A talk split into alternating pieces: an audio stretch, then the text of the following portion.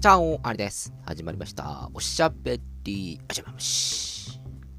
皆さん、復縁したことありますか？どうですか？復縁について。今日は語りましょう。復縁について。なんで急にそんな話するの？あなた復縁するの？って思われるかもしれませんけれども。あの、私は、あの、しておりません。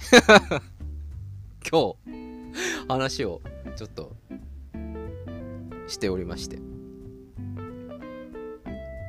あの駅前でですねなんかこう待ち合わせをしていたんですねある男女の人が。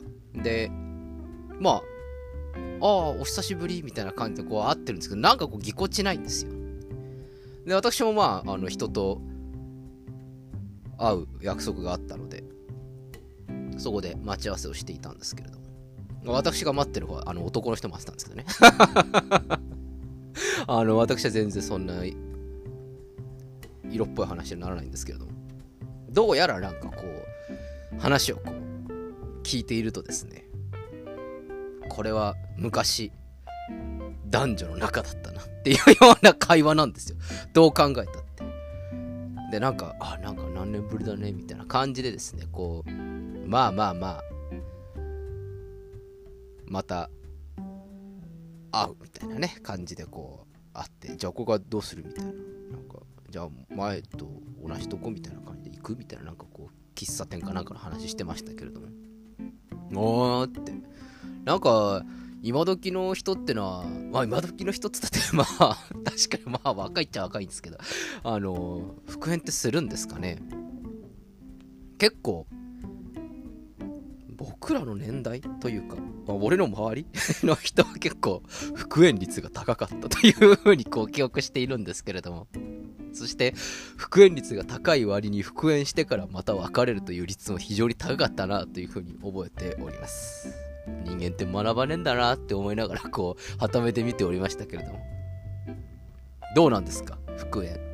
結構まあ復縁するとかしねえとかっていう風な話になっていくとですね結構周り止めませんか？やめときなよっていう感じなのか？それともあいよいよちまえちまえっていう風に言うのか？僕はどっちかっていうとこう止める側の人が多いなという風に思っております。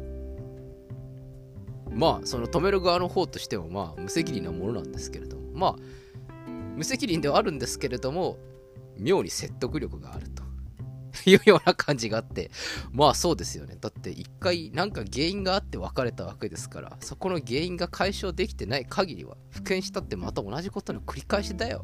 何々ちゃんみたいなことをですね、あの解かれているというのをですね、よく見ておりました。ああ、そうだな。そして男性の方も、男性の方は引きずりますからね、うじうじうじうじと。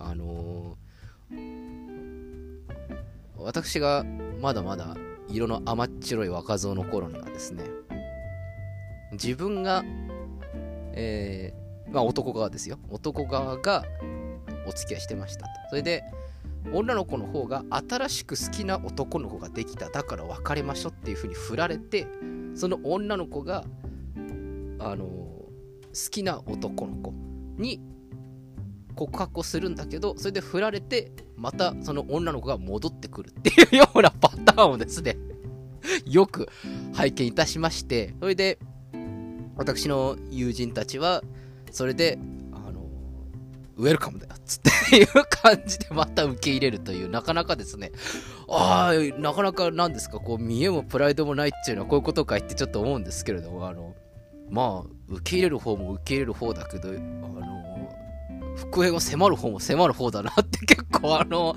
ちょっとこう白い目で見ながらですねあのまあ他人事ですからちょっとそこはまあまあいいんじゃないのっていうふうに言うしかないんでね。で男の方はやっぱりこうほの字ですからもうおかぼれしてますからね。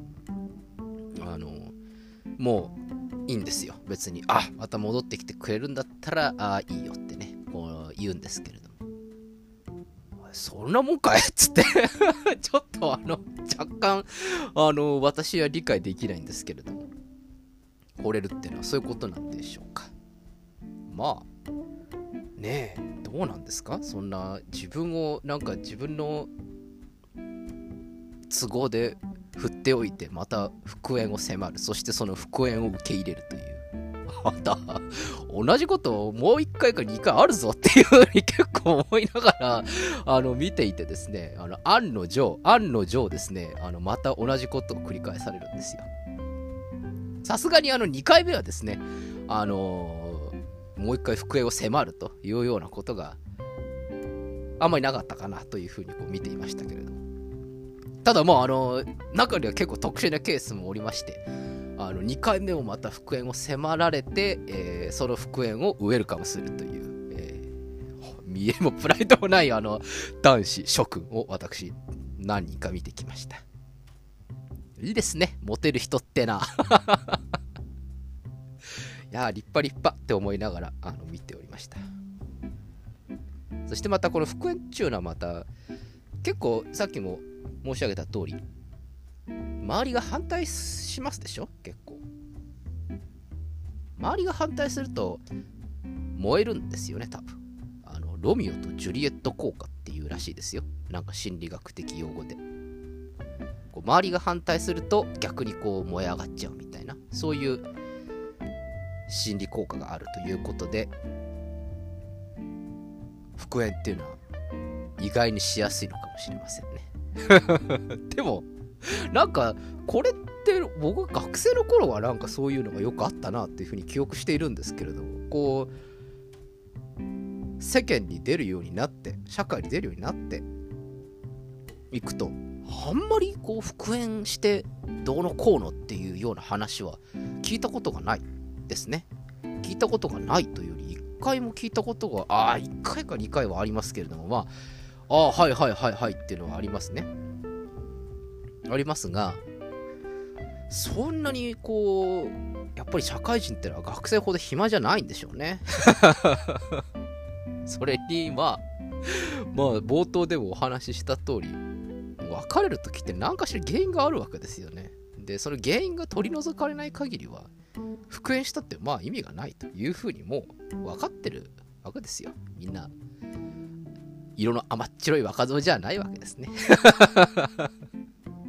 ですからそこら辺のところは非常に何ていうかこう現実的になっていくんでしょうかね。そんなことを今日駅前で久々に再会したカップルのような方々方々ですね。方々を見て思った昼下がりでございました。